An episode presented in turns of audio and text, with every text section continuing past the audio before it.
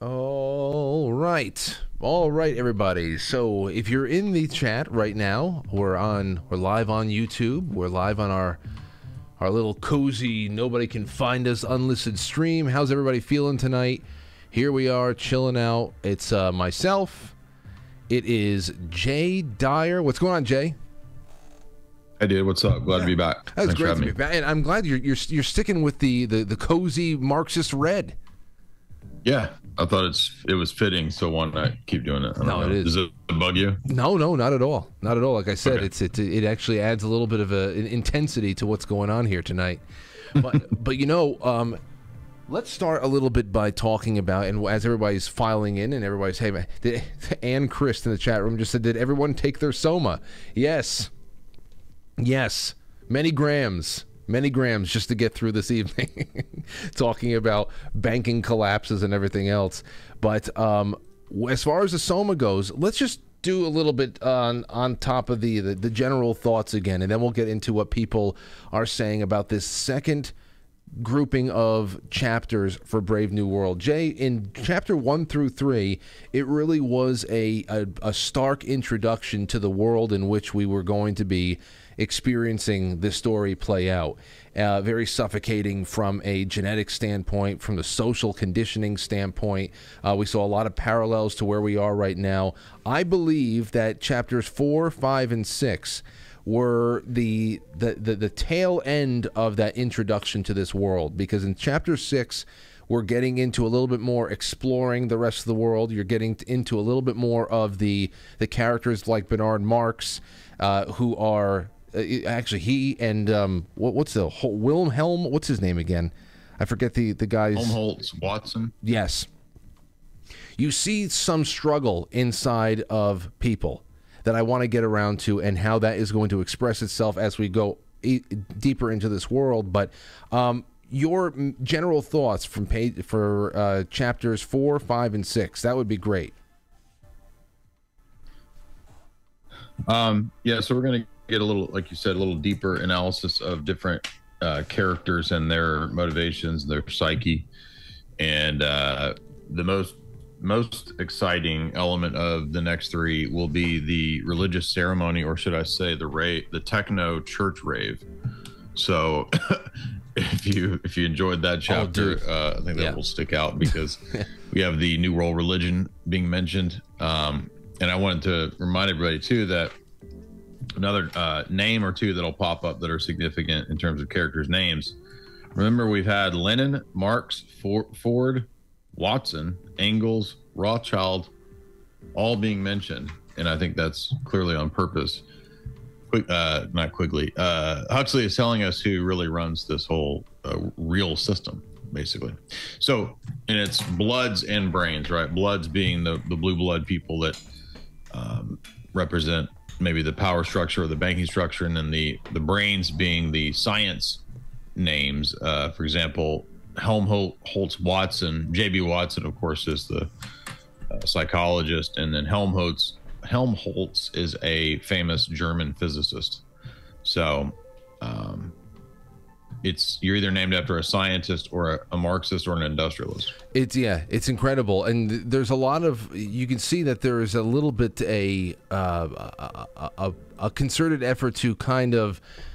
It's hard to see, like for example, somebody today with this ridiculous paradigm in which the media operates and they they characterize one thing as far left or far right, and you would think that someone like Henry Ford would be on the far right you know? And uh, it, but when you look into this you start seeing that for for at least for someone like Aldous Huxley who was living through this and and uh, and had seen the world developing in a very serious way he didn't seem to to to really see a uh, a really stark difference between what kind of role everybody was fulfilling when it came to bringing humanity into new iterations of itself. And it's uh, it's a serious it's a it's a serious um, world view that he's putting out there too. There's nothing left, and yeah. So continue on with that. And listen, Jay, don't don't hold yourself back from going into the deepest of dives whenever it comes up too. You don't have to hold yourself back because of me. Well, the next element that comes up is that the we see more into the caste system and how structured and uh, uh, hierarchical they are because we're supposed to think that in the revolutions we're, i thought we were achieving equality right? Yes. but this is a rigid caste system and you get what he calls town sized factories. So uh, at brentford the television corporation's factory was like a small town. Um, and then we get another insight into the different uh, castes and how they view themselves and i thought it was interesting the further delving into how each caste has their own specific conditioning so if you're a gamma uh, or an epsilon, you're conditioned to believe that it's best for you to be that, and everybody else is bad, even the ones that are alphas, right? So the gammas, it says they don't want to be alphas; they're happy to be gammas. I'm glad I'm not a gamma, right? Yes. And you're also uh, taught to re- repeat the mantras of your class as well. So each one thinks that they're kind of the best, and that's part of the control grid, right? Um, for how this whole system kind of holds together, and it's based on a. But at the same time, there's this claim that everybody's equal in a in a certain way, right? Because they have these rituals where they want to be joined into one. For example, when we get to the next chapter, it's the um, the 12 in one uh, religious orgy sex magic ritual and but at the same time uh, right this is supposed to be a society where we have the culmination of all the historical revolutions and i mean by that the french revolution the illuminati revolution which influenced the french revolution uh, spartacus weishaupt was a um, a communist right former jesuit who became uh, founder of the so-called illuminati which was a secret society that promoted a radical form of communism. And so we've been thinking for all these centuries of communism that, oh, that's about equality. That's about everybody being equal. Uh, no, it's about Brave New World because he says that this was always the intention of the revolution was to create this technocratic world order, which is a order based around, you know, Plato's Republic. So, so that's what we really got going on. And we noticed that the lower castes uh, the epsilons, the uh, gammas and epsilons, or is it gamma, alpha, beta, gamma, delta, and epsilon? Def- right? yeah. They, they are uh, short, dwarf-like, and slob-like. They're basically like Morlocks. We get a lot of right? a lot of H.G. different Wells's uh, time machine. No doubt, and and and and, and you say that there's very very dwarf like or or gnome like almost, even though they're not that short, but a lot more of these random references to color. I think somebody somebody was um what was it? What color? It was uh, oh man, something. of- Somebody, one of the groups wears black, one of the groups wears khaki, the uh, green. I forget all the different colors, but yeah. it was a different kind of rosy kind of a color, not uh, I forget whatever. But either way, they still they still throw in those references about oh what, what was another one? Lenina is talking about the the misshapenness of somebody's ears and and attributed Right. it to maybe they got a little bit too much of one chemical in the decanter that you, you you know so everybody is a is a chemical concoction, a concocted human being prototype, and it's uh, it's it's still crazy to see that spark of humanity trying to wriggle itself out of what has been created for them because they all have that that gut feel. Some of them have a gut feeling that there's something's not right. Others, like Lenina, total e thought. This is a to e, this is a, a cam. This Yeah, is a right. cam girl right here, Lenina got her OnlyFans up. no doubt. She got her OnlyFans running. Keep going. No, I was just gonna say that. Yeah, I found that section. I think where um, it's talking about the different castes, and then it says the various Bureau of Propaganda and College of Emotional Engineering were housed in a single 60-story building on Fleet Street. The floors were press offices and offices of three great London newspapers: the Hourly Radio, an upper caste sheet. In pale green, the Gamma Gazette, and on khaki paper was the Delta Mirror and this came from the Bureau of Propaganda by television, by the Feeling Pictures, the Synthetic Voices, and the Music, respectively. 22 floors of these, and above these were the research laboratories and the padded rooms for the soundtrack writers and the synthetic composers mm-hmm. did their dedication delicate works. The top 18 floors were the College of Emotional Engineering. So the music and the pop culture is all 100% fake. It's synthetic. It's created in a Tavistock style lab in a gigantic uh, building that's dedicated to culture creation. And that's something that we've highlighted uh, all the time over here on my side of things with my books, my wife's books, Jamie's books.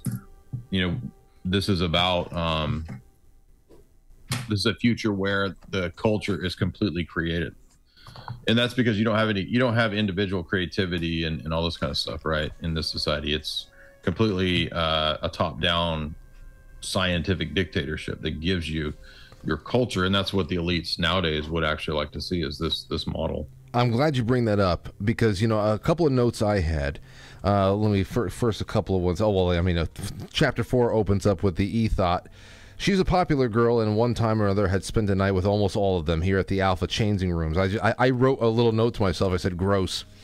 I just put that my thing. But here's here's another. Just go running through here what I have.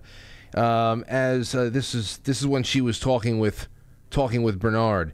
He couldn't look more upset if I'd asked if I had made a dirty joke.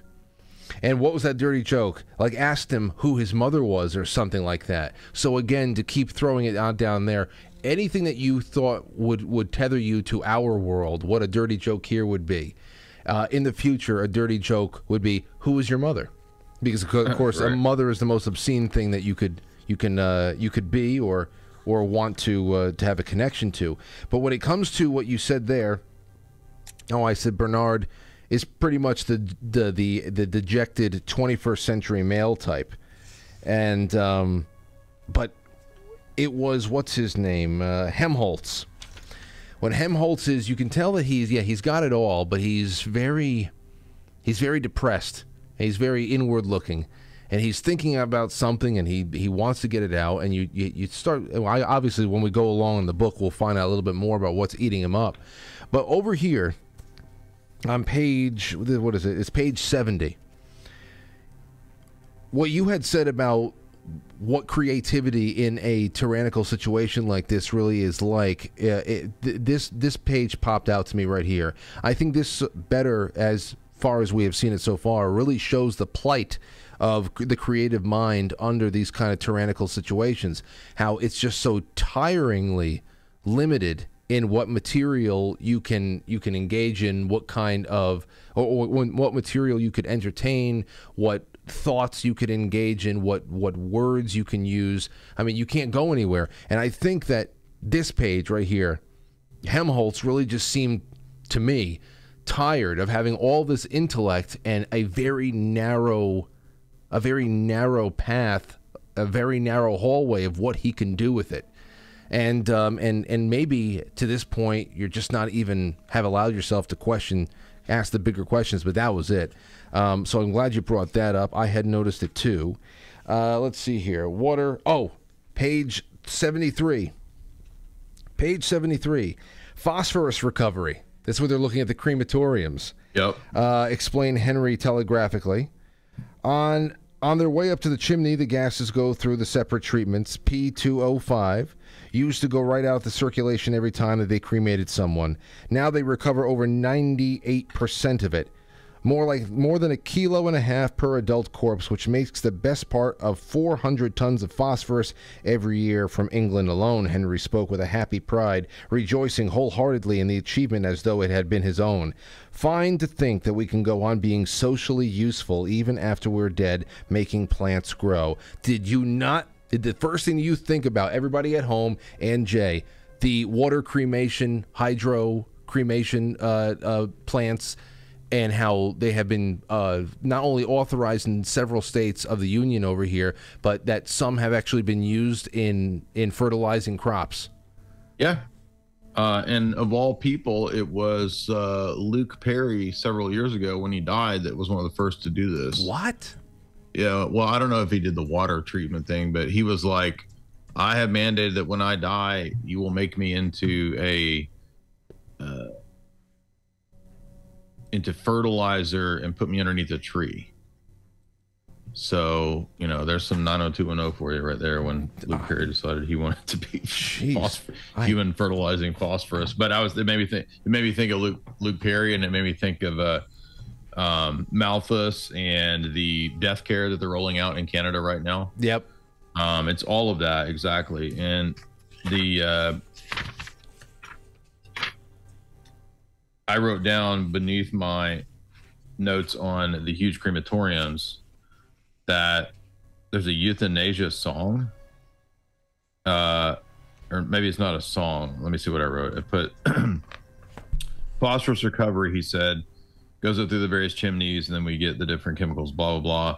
Now they uh, recover 98% of it, more than a kilo of a half per adult corpse. So you're still a commodity for the whole system, basically. And then he says that we get this in England alone, tons of it. Henry spoke with a happy pride, rejoicing wholeheartedly in the achievement as though it had been his. Fine to think we can go being socially useful even after we're dead, making plants grow. Um, oh, I don't know why I put euthanasia song. I think I meant to put euthanasia based society. So yeah, so it's a it's a Malthusian euthanasia based society, and I think Malthus gets mentioned. Um, what a couple pages later, the Malthusian drill. Yes, it was dropped. Malthusian blues, which uh, it's an odd thing to name the music style. Slow Malthusian blues. Yep.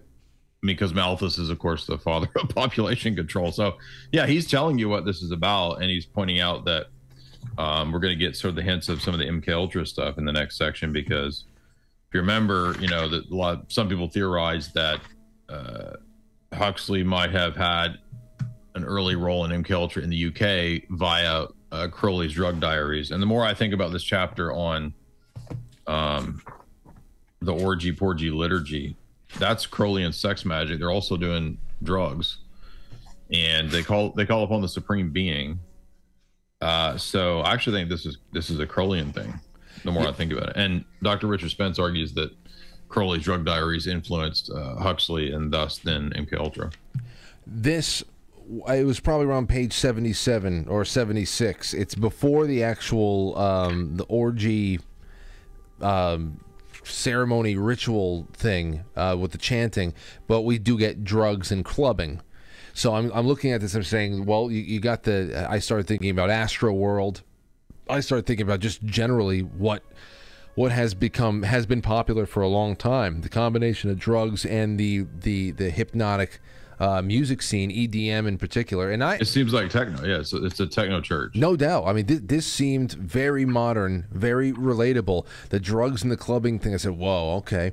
And, but then when you get to part two uh, on page seventy-eight, and that's when we are at alternate Thursdays, where Bernard's Solidarity Service Days, and and, and that you know I had forgotten last time I read this was back in 2017 or 18 or what I think 17 or 18. So I had forgotten all about this. I forgot about the orgy porgy. I forgot about everything. So when I saw service days, I was like, I for, I forget how religious of a situation this was, um, especially when it came down to the name drop. That's where you get a nice name drop of um, Rothschild for the first time. Morgana yep. Rothschild. That's who he got to hook up with uh, Bernard Marx.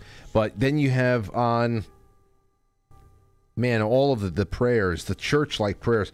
Ford, we are 12. Oh, make us one. Like drops within the social river. Oh, make us now together run as swiftly as thy shining flivver. And there's so much more that comes out here. I'll tell you one thing that I picked up. It's on page 84 it's the same. The third paragraph. It's all the second, the first, uh, the second full paragraph. Feeling that it was time for him to do something, Bernard also jumped up and shouted, "I hear him! He's coming!" But it wasn't true. This is when everybody was going around the room and saying, "I hear him! I hear him!" And they're and they're they're just you know it's it's again social conditioning. You don't want to be the one to break the chain. You might actually even start uh, thinking you hear something. Then again, you're all hopped up on Soma and the music and everything else. I hear him, but it wasn't true. He heard nothing, and for him, nobody was coming. Nobody, in spite of the music, in spite of the mounting excitement. But he waved his arms, he shouted with the best of them, and when the others began to jig and stamp and shuffle, he also jigged and shuffled. Jay and everybody at home, I believe that paragraph right there uh, explains what how most liberals live like.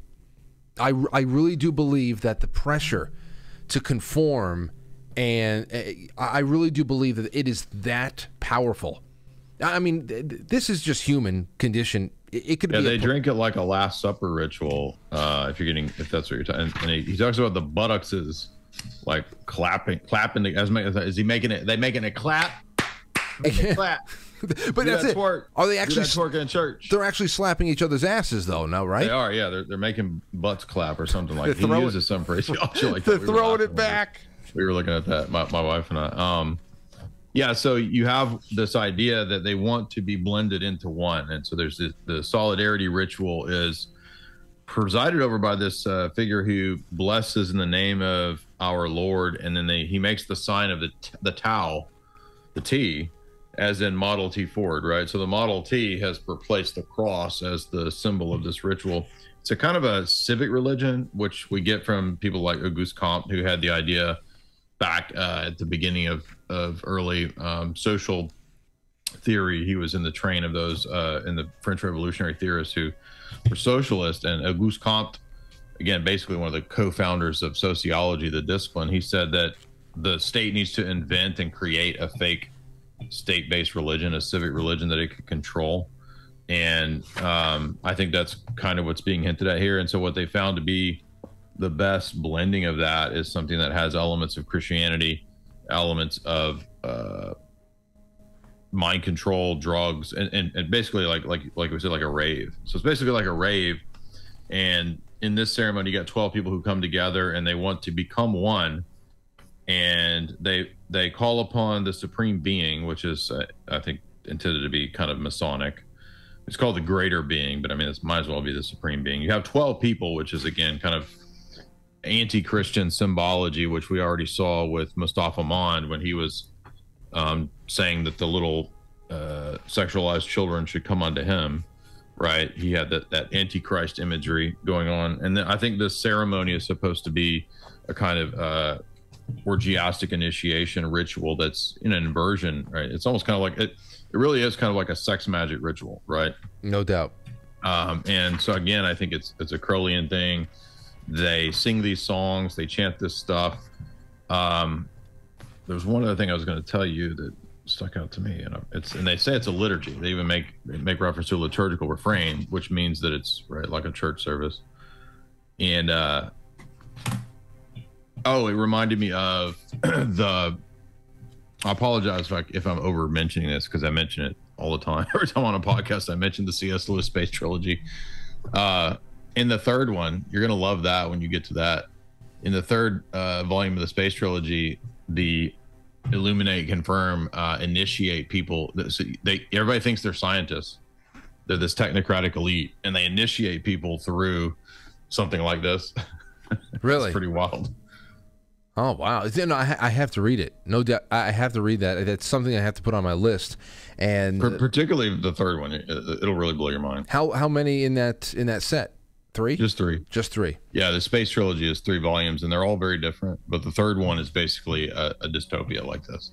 Well, But it's more of it's a it's a Christian version of it. It's like a Chris if a Christian wrote a dystopia, so it has a good message, not a 1984 and Brave New World have pretty depressing messages. It's very depressing, and, and but and here's where it gets where where I think we're going now because everything that you and I just spoke about right there, and everybody in the chat room that's following along, and everybody at home too who listens to this after the fact, we have pretty much summed up what was going on inside of chapters four and five, which I think up to and including the end of chapter five is the official crash course in building the foundation for the world that you are going to see these characters fulfill the plot now in which they're going to be fulfilling the, the plot.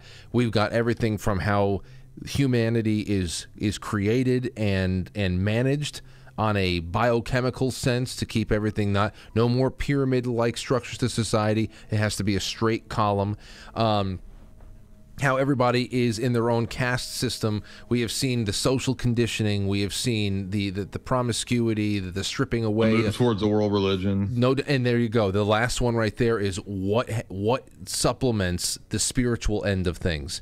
And there you go. There's the world religion, that kind of universalist thing. Now, chapter six is where I think we we kick off into what the rest of the book is the adventure that is going to be there and a lot of the confusion and the conflict inside of characters like Bernard Marx.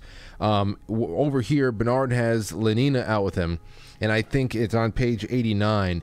This is where you see how the relationships are even more confounding than usual. I mean, you go any any one of us, we grow up, we meet new people friends, girlfriends, boyfriends, we get married. It, the human relationships are complex, and it, it, it, takes a lot of you know messing up and learning about people to actually be able to read a room, to read body language, whatever. And it's hard enough. You know, uh, human beings are are more are, are as confounding as they are, but it's so much harder than usual. You can see for these people because they actually can't.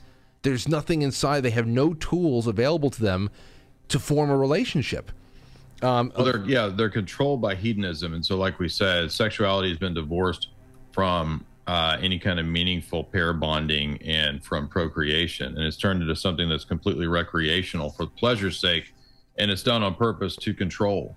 So you control the society through their base desires, and ultimately you control them through arrested development. That's why uh, is it Helmholtz keeps asking, why do we have to be like kids?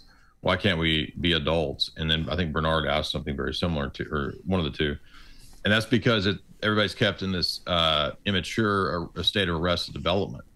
And Huxley was predicting exactly where we are, right? I mean, this was like 30 years before the 60s sexual revolution, right?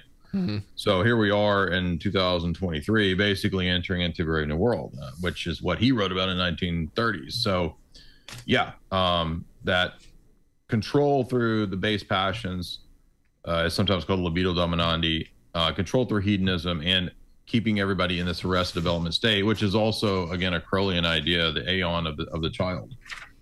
And, here it is right there. Uh, apparently, this is on page 89. Apparently, for going uh, for going on walks in the Lake District, for that was what he now proposed. Land on the top of Skiddaw and uh, walk for a couple of hours in the heather. Alone with you, Lenina. But Bernard, we shall be alone all night. Bernard blushed and looked away. I meant alone for talking, he mumbled. Talking? But about what? You know, it, it's just it's so out of. I mean, she can't even consider or comprehend what. Yeah, they don't want to think. Thinking is something looked down upon, and that's why they um, retreat to pleasure anytime they're tempted with wanting to think. Um, on page 91, this should be very, very familiar to people uh, right now. Page 91, in a different key, how can I? He repeated med- meditatively. Uh, no, the real problem is how is it that I can't? Or rather, because after all, I know quite well why I can't. What would it be like if I could, if I were free, not enslaved by my conditioning? But Bernard, you're saying the most awful things. Don't you wish you were free, Lenina?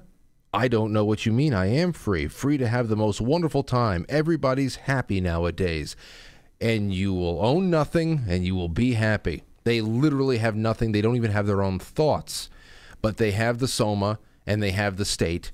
And it is the uh, it is the most stark realization of everything that the World Economic Forum publishes on a on a regular basis. It's it's just incredible what Lenina embodies as far as Klaus Schwab's uh, vision for the world. Yeah, exactly. There was a couple more names that popped up too. Um, Bakunin, Hoover, and Habibullah. And I didn't know who Habibullah was, but Habibullah Khan was a reform minded, enlightened monarch who brought uh, modernity to his to to Turkey. So he was seen as a you know super duper pro- progressive for the time. Um, and so that's the only reason his, his name is relevant. Uh, Herbert Hoover, I guess Hoover Dam and all that for the public works projects and then Engels had been mentioned as well. Mm. I just want to call attention to the names because Huxley, I think, is keying us into by using all these various names from the past, right? Yes. The the per, the, the real secret, I guess you could say, behind uh, who's going to create the Brave New World. And uh, and and as they go through, as they go through the rest of chapter six, I think that this is really just a uh, the the the greatest the greatest introduction to what is going to drive the character Bernard Marx throughout the rest of the book. Because this interaction this circular, unfulfilling interaction with Lenina that pretty much by page 93 you get the you get the impression that it's a pl- that Bernard lives in a planet that is filled with ethos and Instagram exactly. And, and, and yeah, well well said yeah. Instagram models. That's just what it is. Like for example you think I'm all right another nod in every way perfect he said aloud and inwardly he said to himself she thinks of herself that way she doesn't mind being meat you know, and like yeah, exactly. just- she, she's happy with it. and he and, I was and- thinking too about the sexophonist. Did you notice that instead of a saxophone, it's called a sexophone? yes, yes. I was waiting to see if they if they had described what. I didn't. Yeah, I was wondering why. It made me think of uh like sexy sax man. You know the the Tim Capello guy from the Lost Boys. Sexy Yes. sax man. What, what is that? The guy who plays the Wham cover over and over again? No, you remember, you, you- you've seen Lost Boys, right? Oh yes, yes. Yeah. Oh yes, yes, The saxophone guy. yes. Okay, got you. He's called Sexy Sax Man. I, I'm not saying he's sexy. I'm just that's just joking. Just they made a skit on uh, Saturday Night Live with Jon Hamm where he was he was like that guy. Anyway, so I just when I saw sexophone, it made me think of that. But everything is sexualized, right? The whole society is basically dominated by that uh, libido dominandi, the the drive, our base drives, basically. Um, anyway, I, I didn't mean to go back to that, but uh, that's why that's why Lenina is uh, like you said, like not a very likable character because she doesn't, she has no desire to not be uh, a slave to this system. Mhm. But it, the the system controls you by making you a slave to pleasure. Yes, yes, and uh, and and to end this, I don't know what he was thinking because he has Bernard Marx has access to the the Savage Reservation, and I don't think she's ever been there before. And and to end Right. chapter six, they're going on over to to take a look at this. I thought that on page one hundred three, this was this is pretty telling about how they characterize what's going on in this reservation as opposed to how amazing everything is inside of the the uh, the, laboratories. About sixty thousand Indians and half breeds of absolute savages. Our inspectors occasionally visit. Otherwise, no communication whatever with the civilized world. I still, uh, they still preserve their repulsive habits and customs. Marriage, if you know what that is, my dear young lady. Families, yeah.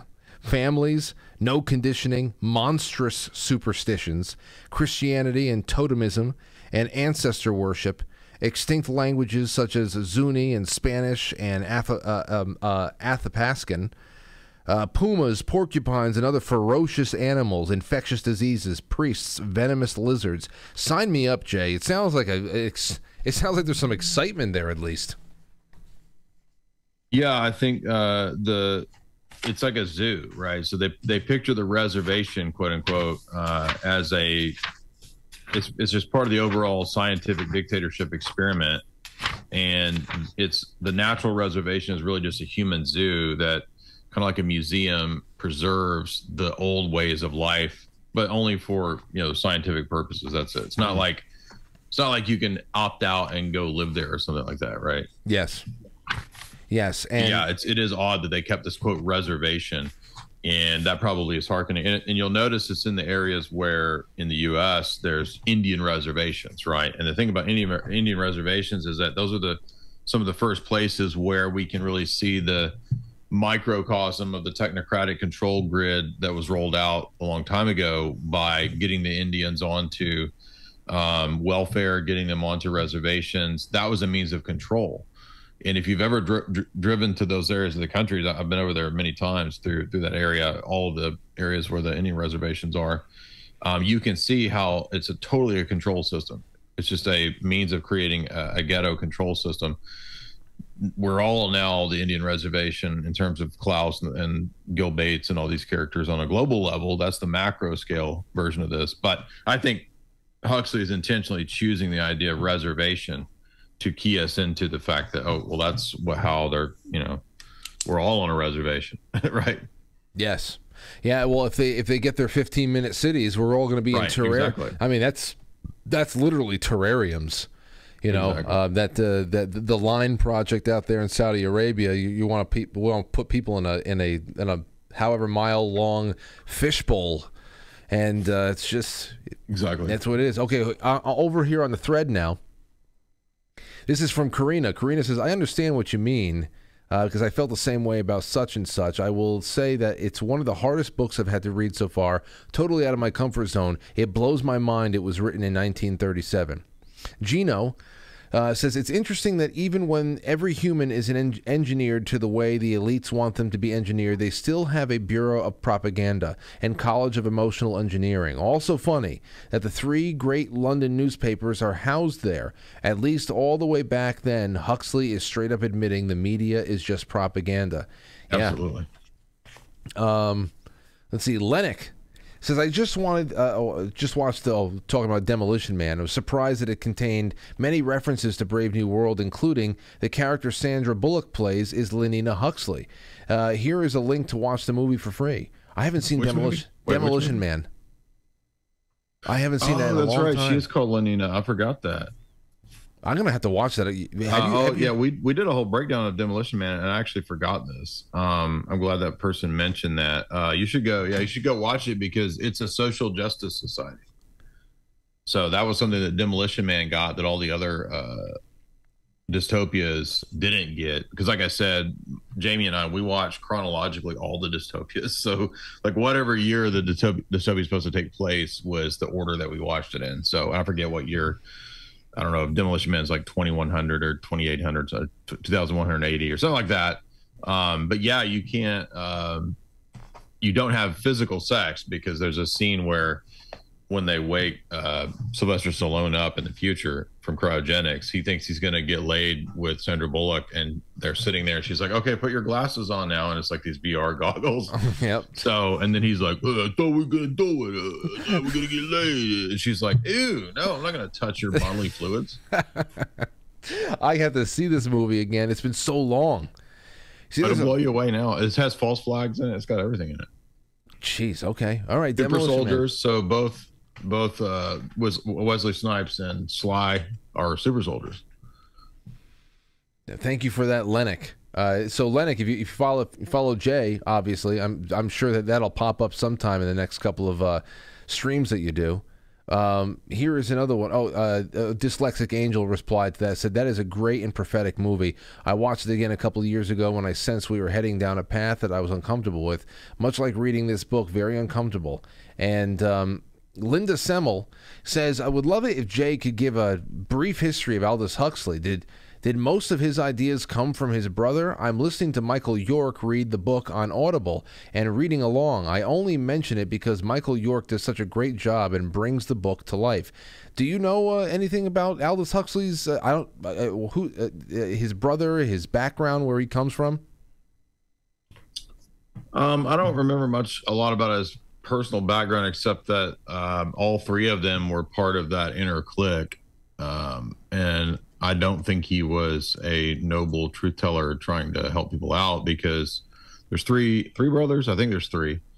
Um, so Julian is the one that coins the term transhumanism, and he uh, writes UNESCO's philosophy. That's one of the global elite texts that we've covered is the philosophy of UNESCO by Julian Huxley, and that's just 100% a biometric, technocratic control society. That's that's what the whole philosophy is about. It's a not fiction. It's the philosophy of UNESCO. Um, I have another book of his that we've covered called uh, something like science science of revolution or history of scientific revolution, something like that. It's pretty good. It has one chapter uh, that's relevant for like technocratic control. And then the other brother, I forget his name, but he was one of the MKUltra doctors um, in the uh, in uh, Australia. So quite a bit of crazy stuff going on with. There's Leonard Huxley was the dad. Julia is the mom. I don't know much about them, and then he has Julian, his brother, and then I don't know where I was. I know I don't know where I got that. There's I thought there's another brother. Maybe it's a cousin. There's a cousin called Peter. So maybe that's what I'm thinking of, another Hmm. relative. But anyway, I mean, they come from the Galton, Darwin, Huxley bloodlines. Thomas Huxley was the great granddad, zoologist, uh, agnostic, controversialist. He's called Darwin's bulldog. So um, his his granddad was the like evangelist for for Darwinism. So there's a there's there's quite a quite a pedigree there.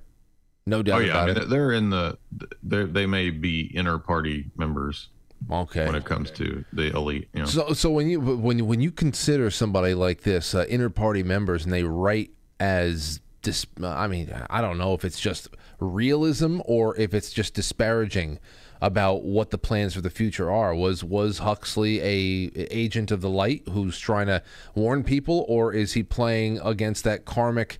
Revelation of the method uh, where you, you got to tell people what's happening or else you know you're, you're going to no, I think he was 100 percent a Luciferian initiate, part of the inner inner party. so this He's a- this is a taunt then Oh yeah. Okay. If you watch his uh, Berkeley lectures, he even speaks that way. He's like, well, of course, even the audience don't realize you're going to do this, and you don't even realize it. And even if I told you, you couldn't believe it. He's just he taunts them in in his lectures. This well, that turns it all around for me right there, Jay. I didn't know if this was just somebody uh, trying to warn the world, but you're, you're No, he's like up there towards the eye of the. He's up up the near the top of the pyramid. jeez, he's taunting the world. That that makes this even worse. God, oh man, Th- that that makes this even darker. Yeah, he's up at most of the people in the Royal Society are pretty much any anybody that's up in the Royal Society. You don't get there unless you're in on all this. Well, Lee. All right, all right. Well, here's here's one from Unfettered. Fettered Unfettered says. The entire solidarity service was off putting, but this in particular was resoundingly disturbing. Quote, the service had begun. The dedicated, the dedicated Soma tablets were placed in the center of the table. The loving cup of strawberry ice cream Soma was passed from hand to hand, hand to hand, and with the formula, I drink to my annihilation, 12 times quaffed. I drink I, that that there too got me too, Jay. I drink to my annihilation. Uh, he uh, unfettered goes on to say, Bernard Marx is not really a likable character, and yet his capacity to seek a self identity, if only just because his physical inadequacy sets him apart and isolates him, is in a sense heroic. Heroic in that when, when you stop to consider the layers upon layers of conditioning from test tube to embryonic chemical manipulation to uh, hypnopaedia through childhood and on and on, the constant conditioning, brainwashing, and manipulation to resist in even the slightest degree such conditioning is heroic display of the human being still present despite it all. There is something truly hopeful in that every attempt to suppress and destroy the organic human being, still the human spirit persists. I think I've mentioned something to that degree a couple times now that despite everything going against them, there's still that spark that even if they can't articulate what it is, what's said, what's making them feel off, that they're that, that some characters are clawing to figure out what it is. I think that is that's remarkable in itself. By the way, I, I apologize. I got distracted because I was trying to figure out who the other Huxley was. So there's a good book that I recommend reading called MK Ultra in Australia. You can find it on uh, archive.org. It came out in 2015. It's basically a little like 100 page little little text. I printed out, and read the whole thing, and that's how I came across this. Um, so there's another relative. He is part of the Huxley family, but he is a physicist named Leonard Huxley and he was involved in MK Ultra stuff in Australia. Because for those that don't know, MK Ultra is like it's not just the U.S. you know OSSCA program. It's actually done everywhere. It's done at universities in Canada. It's done. Uh, it turns out also in uh, a lot of MK Ultra programs in Australia. So uh, one of those weird characters was a relative of Huxley I'd never heard of, uh, Leonard Huxley. So, but anyway, I apologize. I got distracted about that. What, Oh. what, was your what were you talking about, Frank? Oh well, uh, it was it was a um, unfettered. A member of the audience had just put out there a little uh, excerpt from the solidarity solidarity service, and and uh, oh, that that yeah. yeah, and then and then quipped about how they, even though Bernard Marx is not a likable character, and I saw a couple other people agree with this. I thought I think it was uh, NJSF had agreed with it, and a little bit farther down the line, Dyslexic Angel agreed with it as well. They said, I found Bernard a great example of no matter how hard humanity uh, tries to create the idealistic world, if we do not own our actions, thoughts, behavior, we end up creating the exact thing that we were running away from. With all the conditioning, brainwashing, manipulation, we still have a mind to think, a private place where all we can be, still be, is ourselves. You see, this is why. This is why the the soma and the the group activity in that that religious setting is so important because there's obviously some kind of a human spark and essence that is that can't be suppressed even if you took the the the the the, the I said the blueprint for what is a human being and you constructed it in a lab instead of inside of a woman's womb. Uh, that blueprint for humanity comes inherent something inherent inside of it is untamable at least to a degree some people it just you, you can you can bury it down under the drugs and under the conditioning better than others, but that's really what we see with the, well, the Helmholtz and um, and with Bernard Marx a little bit more. And I agree, he's not really a he's not a really likable character. He's kind of manic and insecure and um, you know whatever. But wouldn't you be if you're the only one that that that doesn't like taking the pills and doesn't like the orgies and that's all life is? So I, I, I understand. I understand how miserable of of a uh, of a uh, a moment or a process of self actualization this must be for any of these characters.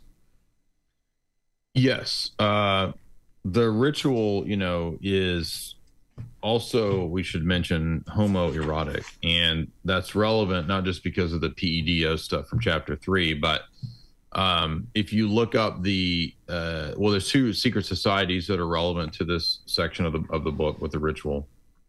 Uh, I know you were talking about Bernard kind of being an outsider and being a there's there's elements of Bernard we like and elements that we don't like, but he's he's the first character that we think is going to question the system. It'll later kind of I think we're supposed to to more so sympathize with John the Savage as sort of the protagonist, but um, I did want to mention also I just remembered that T.H. Huxley started a secret society called the X Club, and the X Club was all these people at uh, in the Royal Society in the 1800s. Uh, a bunch of people, some of whom are known for promoting Darwinism, like uh, Herbert Spencer, um, but they're they wanted to basically form a, a pseudo secret society of scientists to promote Darwinism everywhere. And the weird part is that by the time it gets to Huxley's time, there's another semi secret society known as the Cambridge Apostles. Do you know about them? No. So this is a secret society at uh, Cambridge University, and this is all a bunch of people. And I was trying to remember if Huxley was a part of this. I don't see his name mentioned, but uh, Alfred Lord Tennyson, John Maynard Keynes, the famous uh, socialist, uh, Fabian socialist economist, Wittgenstein, the famous philosopher, Bertrand Russell, G.E. Moore. Uh, they were all part of this, and it's a um, how should we say a Skittles men's club, secret society.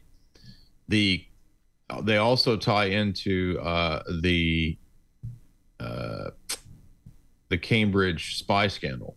Do you know about that? Uh, yes, to a degree. I think it's very right. familiar. So basically, British intelligence type people is who's in the back of all this, and so this is Huxley's giving you the worldview from the vantage point of British intelligence. And I mean, I don't know if Huxley himself was in British intelligence. I think he was kind of a, the level above those kinds of people because he's more of a uh, you know propagandist for that uh, elite system, but I think we are supposed to have these characters that we, in differing degrees, identify with and dislike. So, you know, Len- Lenina is not a totally uh, unlikable character because she does have a, a couple traits where we like her because she likes some of the unorthodox characters, kind of, right? Yes. For example, she does un- uh, uh, unorthodox things like she wants to be in a longer relationship, right? Um, I think Huxley's saying that women do kind of tend to want to to have that kind of relationship. Um, we don't really like him. Helmholtz is a, a more likable character because he's more philosophically, uh, you know, astute to question to question the system. But Bernard Marx is more of a rebel, but he's also got kind of petty, you know, shitty tendencies. So he's not not that great of a character either. Uh, Mustafa Mond is very much a you know controlling antichrist kind of figure. So um, we haven't really been introduced to anybody that's like really that virtuous uh, so far, except that we it'll probably be John the Savage who's coming up. Yeah, um, I I there is a couple more. There's a couple more here, but I think we can we can start wrapping up with the uh, uh, one poster on the thread. NJSF left a a long, very detailed breakdown of every chapter with a lot of excerpts and, and some thoughts. What I will, because we, we don't have time for all of it, but I will take this this out of it. Uh, he says also interesting how then Alpha Plus Helmholtz Helmholtz, I'll learn his name by the end of this. Helmholtz Watson also got an individuality trait while still feeling superior to everyone, but finding in Bernard Marx the one person he can talk to about these feelings. Yeah. Uh, here's the quote And mental excess had produced in Helmholtz Watson uh, effects very similar to those at which in Bernard Marx were the result of a physical defect. Too little bone and brawn had isolated Bernard from his fellow men, and the sense of his apartness being by all the current standards a mental excess, became in its turn a cause of wider separation. That which has made Helmholtz so uncomfortably aware of him being and all uh, being himself and all alone was too much ability. What the two men shared was the knowledge that they were individuals. Now he uh, NJSF uh, NJSF leaves one more comment here says, however, his high level of rationalization leaves him stuck and without action to progress. This to me makes clear how a moral foundation for everybody is crucial. Um, and I guess that goes back to what I was saying before, where you see how how kind of depressed and downtrodden he is. He has all this ability, and I didn't even go to the the moral foundation as I did uh, the the the societal constraints to have all of he had a hell hell a bunch of notches too. Remember that he had yeah. slept with like everybody. They say he had like 450 in the last 640 women in the last four years. He called him. He called him. Uh, Huxley calls Helmholtz an inexhaustible lover. I think. Yeah. inexhaustible. Where he li- he needed to be having sex like a couple of times a day to even rack up those numbers. right. Uh, you know. So uh, he said, "Did you ever feel?" He asked as though you had something inside you that was only waiting to give you a chance to come out. Some sort of extra power that you aren't using, you know, like all the water that goes down the falls instead of through the turbines. He looked at Bernard questioningly. Not quite. I'm thinking of a queer feeling I sometimes get, a feeling that I've got something important to say and power to say it, only I don't know what it is and I can't make any use of the power.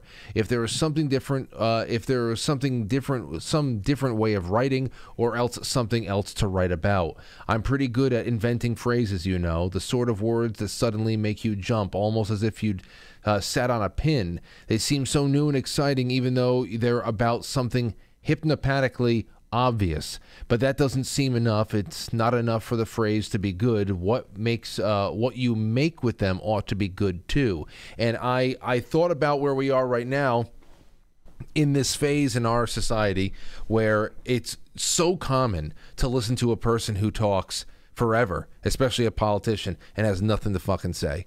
Especially when you get into the, these social justice warrior groups, and it is constantly the same points being made with slightly different terminology. People that's that is how people win these days there is never there's no merit to the arguments anymore. They only have one conclusion they can draw. They have only one victim. They only have one oppressor. They they can only ask for money and retri- and retribution and reparations in so many ways. That's where the real skill now in orating comes from. You're not telling stories in Hollywood anymore. You have to tell the same story in different how can you sell to tell the same story in a different way how many, what, what, you know, what color is the costume of the main character in this one? But it has to be a woman and has to kick all the men's asses. Like you, you can't. There's no expression. Uh, so I understand what he's talking about there, 100%, because I see that is what really limits storytelling in the modern day already. Oh yeah, totally. Yeah, the the woke storytelling is, I mean, it's cultural engineering, and that's what we had seen earlier in the story and we we kind of passed over it. But did you notice the reference to uh, women's heavy uh, heavyweight wrestling? Uh, yes, heavyweight so, wrestling. So, and again, think about in 1930s. I don't think there was women's heavyweight wrestling, but the women have been engineered to be, you know, m- masculine as well. So that's it. anyway, I, but uh, yeah, so the the uh, the vapidness of the society is interesting, and and and that's what we you know this is pretty standard in dystopian stories where the character characters questioning the system is you know unhappy with the kind of you know the vapid low quality of everything in the society. And again that's why you're not supposed to think. You're you're you're a bad person if you're questioning. And i think you myself all of us who've been involved in this kind of conspiracy research for so many years like we've we've definitely seen that like we're we're the, we're the bad people because we question and we think about well why is it this way who set up the federal reserve you know why does the world economic forum get to say what's going on during covid right like all of these kinds of questions that you're not supposed to ask. Uh, you know, Huxley saying that you know the bad people who are actually stumbling on, stumbling onto the truth are the ones asking the questions. And in the, in the you should watch the Berkeley lectures uh, that, that accompany the book because he says quite a bit in that too, and explains how real the book is. And he says something like, you know, any sane society would consider this insane. Mm-hmm and he's like, so what we have to do is just basically change everybody's idea of what's insane. so just invert everything. And he says that's how we'll we'll pass us over on everybody. And he said that one of the things that 1984 missed, which is that my which is a central piece of my book, is this sacrament of uh, drugs. And so now we now live in the big pharma world, especially post COVID, right? Yes. And so yeah. that should be all the more evident that he was describing, you know, aspects that even Orwell didn't get right. And I think that you and I, um, on our separate broadcasts before, uh, we have make I, you, you might have. I think I know this because I think you might have had it as part of one of your Infowars broadcasts on the fourth hour.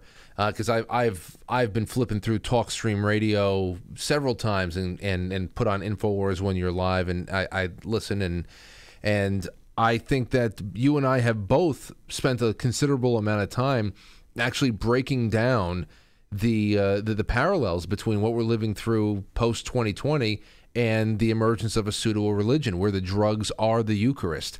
You know, they have they have their mantras, they have their holidays, they have their martyrs, they have their their their their heroes. It's it's uh, it's an incredible right. it's an incredible parallel, and uh, to see it really come full circle in uh, in a book like this. Now, I have a um, I have a suggestion that maybe for next week we read chapters seven through uh, seven through eleven. So it's like seventy pages. It's it's page one hundred eight until one seventy one and okay. that that would put us on track to be able to finish the book before the end of March. That's what I just didn't want to you know, I wanted uh, to have a nice, crisp reading experience, and I think that uh, seven to seven to eleven would be good. Okay, and that's, that's what, perfect. Yeah. So, all right. Well, ladies and gentlemen, I, I I've, the the chat room has been on fire tonight. People have been wonderful. These these uh these thread these thread um what you call it. Put that down so I can think straight. Um, all of the submissions to the thread have been fantastic. I really love that. Jay, have you been uh, sharing the thread with your your subscribers? Uh, well, I've been sharing the videos. Uh, okay, cool. I saw you sent me the thread today, so I haven't shared that yet, but I'll be happy to when I send out this uh, part two to my subscribers. So yeah, yeah. No, do, no, no doubt. And and when I when I when I make the the thread for session three, I'll send that to you as soon as I publish it, in case okay. in case anybody uh, in your audience that is is reading along wants to wants to contribute, because then we can read it onto the air. But um, but yeah, dude, this has been great. Anything you wanna you leave with before we uh, we conclude for the evening? No, uh, covers all my notes. Uh, let me see. I did have in chapter six. Let's see. No, that's it. Um, she uh, put that she doesn't mind being a piece of meat. She wants uh, Bernard begins to feel the desire to be free. The society is childlike, arrested development. Uh, everybody's infantile, alien of the child um yeah we got everything well this is it i mean seven the, the, these chapters that are coming up right now we are introduced to pivotal characters and we, are going to see the plot go into uh, we're, well we're going on the reservation, not off the reservation, and that'll be uh, that'll be good. Jay, thanks for everything, my friend. Send my best to your wife, and we'll talk soon. Absolutely. All Thank right. you, Frank. Have a good night. Take Appreciate care. It. Ladies and gents, I ha- oh that's that's me from before. Look, that's the past. Do you see that frozen on screen? You're looking at the past. Now this is the present. You see how much I've aged? Uh, I have had a great time with you guys. Thank you. I see Kim Robles, Nancy Nelson, Dwayne, Mary Sue, and Chris, NJSF is there. Uh, let's see here. Ruben, Ashley, Rosie, Jimmy, Kim, Casey Kakalaki, our good buddy Jerry, representing the entire country of Scotland. Katie, and uh, I, I'm I'm happy that you guys are here. Uh, next week, we will get together, same time, same place, and man, we're we're going to have a nice, nice crisp month of March. We're going to read this book in the month of March, and then we'll have a little bit of a break in April, maybe May, and then I think in June we'll jump into de Tocqueville. But for now, keep all of your thoughts going and keep highlighting and writing notes, and I will put that thread up by hopefully tomorrow for session three, and we're going to have a great time. Thank you for everything. Uh, it has been enlightening. It truly has. Talk to you soon.